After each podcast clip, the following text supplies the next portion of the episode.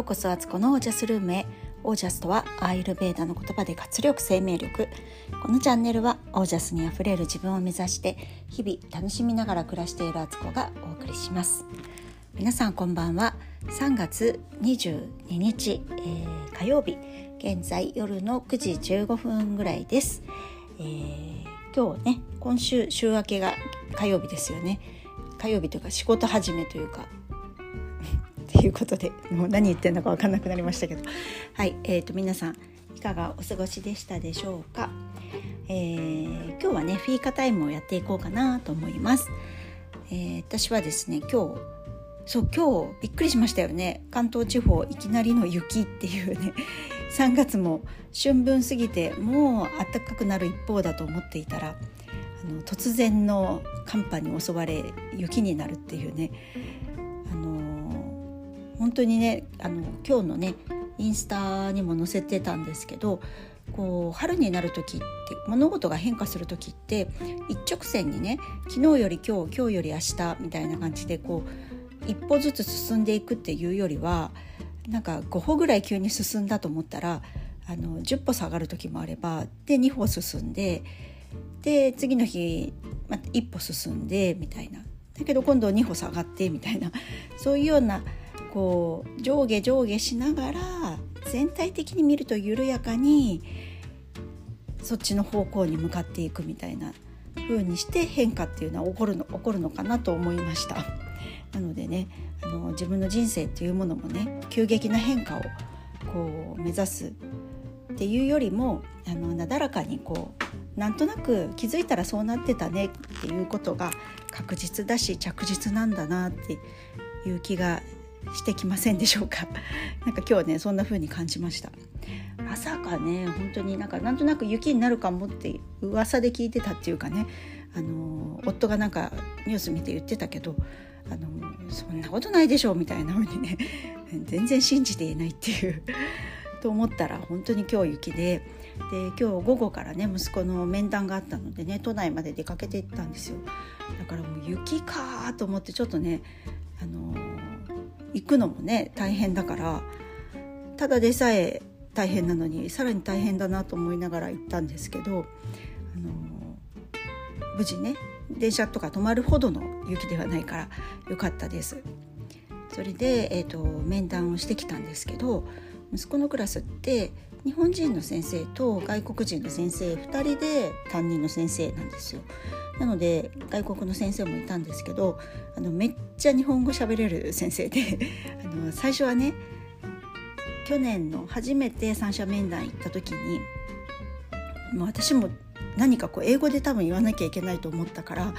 えー、自分の息子息子さんのことどう思いますかとか聞かれた時になん英語であなんか真面目な真面目な子ですとかって例えばね言おうとした時の「真面目って英語で何て言えばいいのかな」とかって 事前になんか調べたりとかしてたんですけど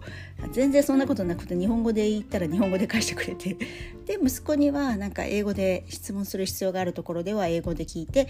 息子に英語を喋らせるみたいな感じになっていたので、あのー、すごいですよね。日本語を多分外国の人が学ぶのって私たちがこう英語を学ぶよりもまたなんか難しいんじゃないかなと思うんですけどすごい丁寧なこう敬語みたいな言葉もね全然先生使ってたので、まあ、あの在日歴日本にいるあの年数が長いのかなと思うんですけどそんな感じでねあの今日あの無事面談も終わりましてあの本当にね自分の息子かなって思うぐらいなんかこううちの息子をしっかりしてなんか勉強もよくしてあの真面目なんですよね。だからあの本当私は子育てではあの長女もそうだし末っ子もそうですけどあの本当に子どもたちがこう素直な感じですくすく自分で言うって言うかっていう感じですけど本当になんか子どものことではね子育てではなんかこう本当にこあんまり困ったことがないというかねもうありがたい限りであのいい子たちだなと思って育てておりますあのむしろね私は夫との関係が多分ね自分の課題なんだと思うんですよねだからそこが一番のメインポイントであって子どもたちはそれを見守ってくれる人たちみたいな状態になってるんですけどあのそんな感じでね、えー、無事今日もね今日その面談が終わりました。で、えっと、帰りに息子があの本屋さん寄りたいっていうので大手町でね乗り換えがちょうどあるんで大手町でオアゾの中の丸善わかる方分かりますよね？大手町ってあの東京駅のほんとすぐ隣なんですよ。あの最初私関東に出てきた時にいやなんか東京の人たちってこの一駅の感覚ってどういう感覚なんだろうと思ったんですけどあの東京駅あるのにすぐ横に大手町地下鉄であるとかねよくわからんなっていう感じでした歩いて行けるじゃんみたいな距離に次の隣の駅があったりとかするんですけどそこにある大手町のね東京駅のすぐ隣のところの、えーと本屋さんに息子が行っててその間私はスタバでちょっとお茶をしているっていう。でそこでオートミルクのオーツミルクの、えーと、ラテを頼んでみたんですけどスタバでオーツミルクのラテ頼んだの初めてだったんですよ。今まではねあの豆乳ソイラテにするか、えーと、アーモンドミルクとかにしてたんですけどオーツミルク美味しいですね。まああの多分飲みやすいようにねあの加工されたオーツミルクだと思うんですけどでもアーモンドミルクスタバで飲むアーモンドミルクやソイラテよりも私はオーツミルクは美味しいと思いましたねなので今後ちょっとねこのチョイスはいいなと思ってます。今ねあの牛乳に代わるものっていうことでいろんなあのミルクがね出てますけどライスミルクとかもあるし。けどなんか結構ねあの見ると添加物まあまあ入ってますよね。ああいう代替ミルクっていうもの。がね。アーモンドミルクとかでもすごい選ばないと添加物たっぷり入ったものになってるなと思ったりしてだけど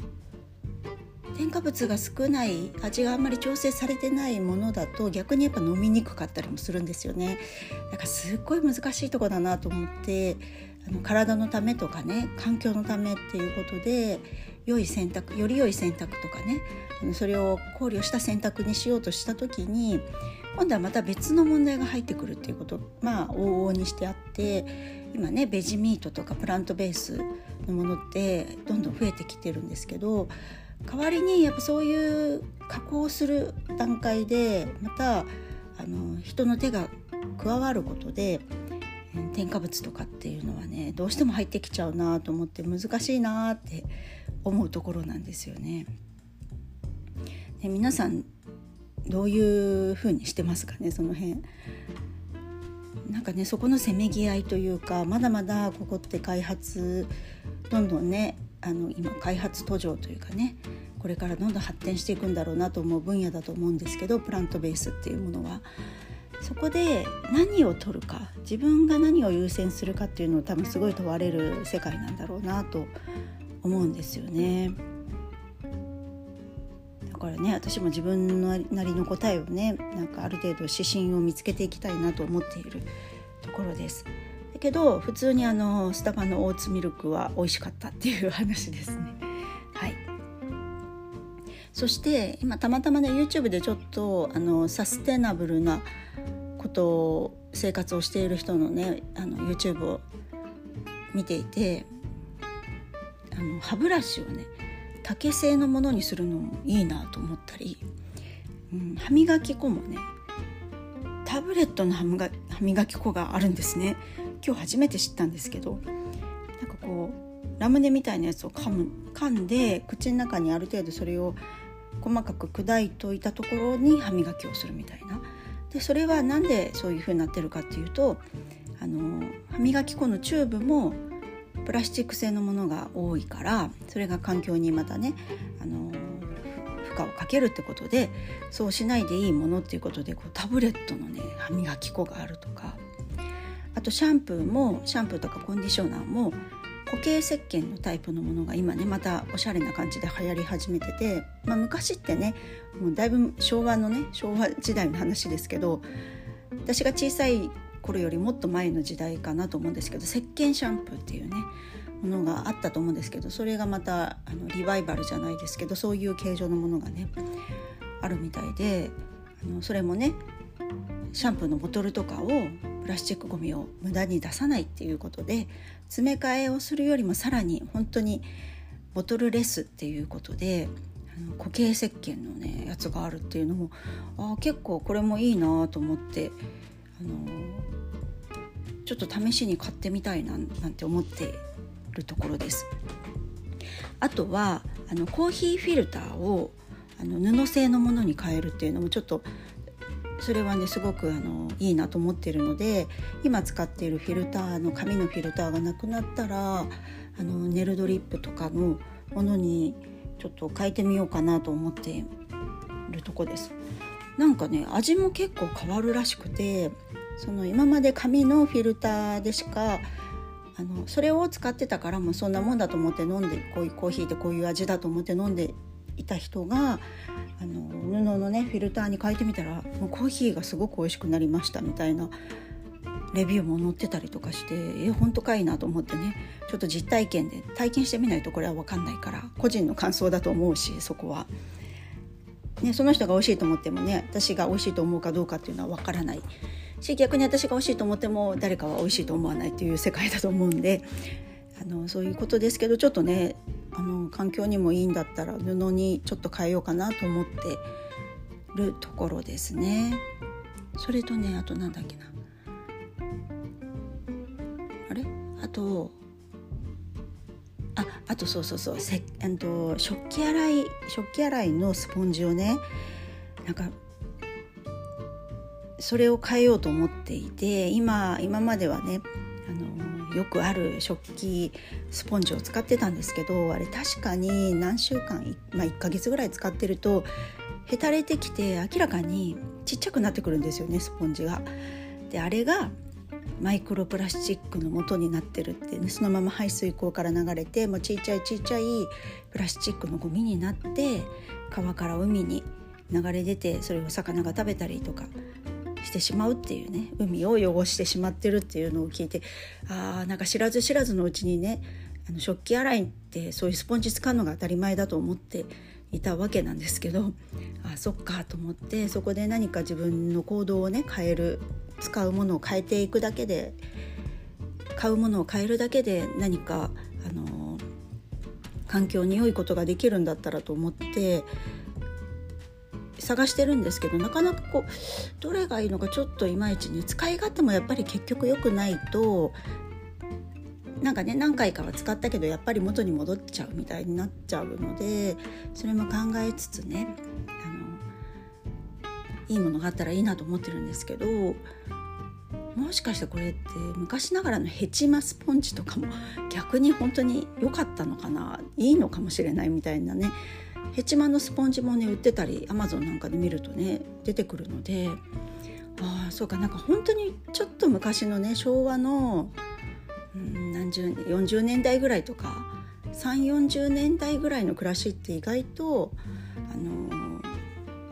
地球にね環境にいいもの良かったのかもしれないななんて思ったりして本当に私が育った世代昭和48年生まれなんですけど私は、まあ、50年代60年代平成の頃にガーッと一気に環境に負荷をかけるような生き方というかそういう時代環境になってたんだなと思って。で今ねそれこそ私より若い世代の人の方がもっと環境に対して意識が高くてそういう人たちが自分たちが本当にもうあとれから生きていく中でねよりあの地球がね汚汚れていっても住めない場所になってしまうって危機感が大きいみたいですごく頑張ってる姿とかを見るといやなんかいややりますよ私もっていう気持ちになってね あのすいませんみたいな気持ちとねあの今までそういう気にしてませんでしたみたいな便利便利さをねあの追求していくのが普通だった時代にを肌感覚で知ってるわけなので私はで。もそういう世代はねそういう時代はねもうねやっぱり限界が来るんだなっていう感じででも環境にいいこともなんかおしゃれな感じにやってるなんか最近のものっておしゃれだしなんかデザイン性も良かったりとかしてでそれがワールドワイドでねユニバーサルデザインみたいな感じだったりもしてなんかすごくいいなってなんかむしろそうやりたいなって思うような感じにね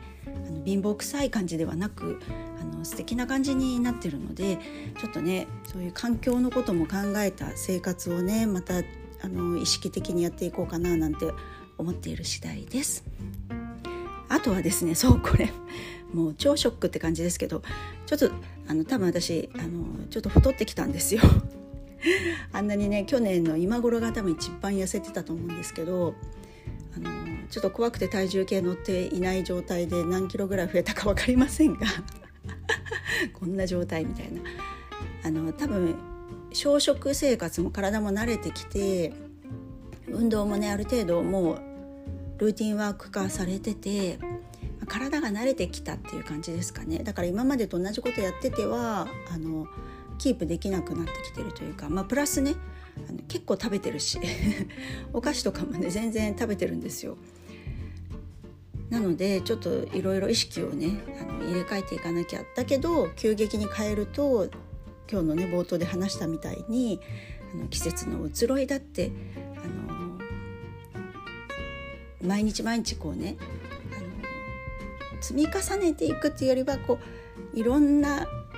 波風ありながら山谷ありながら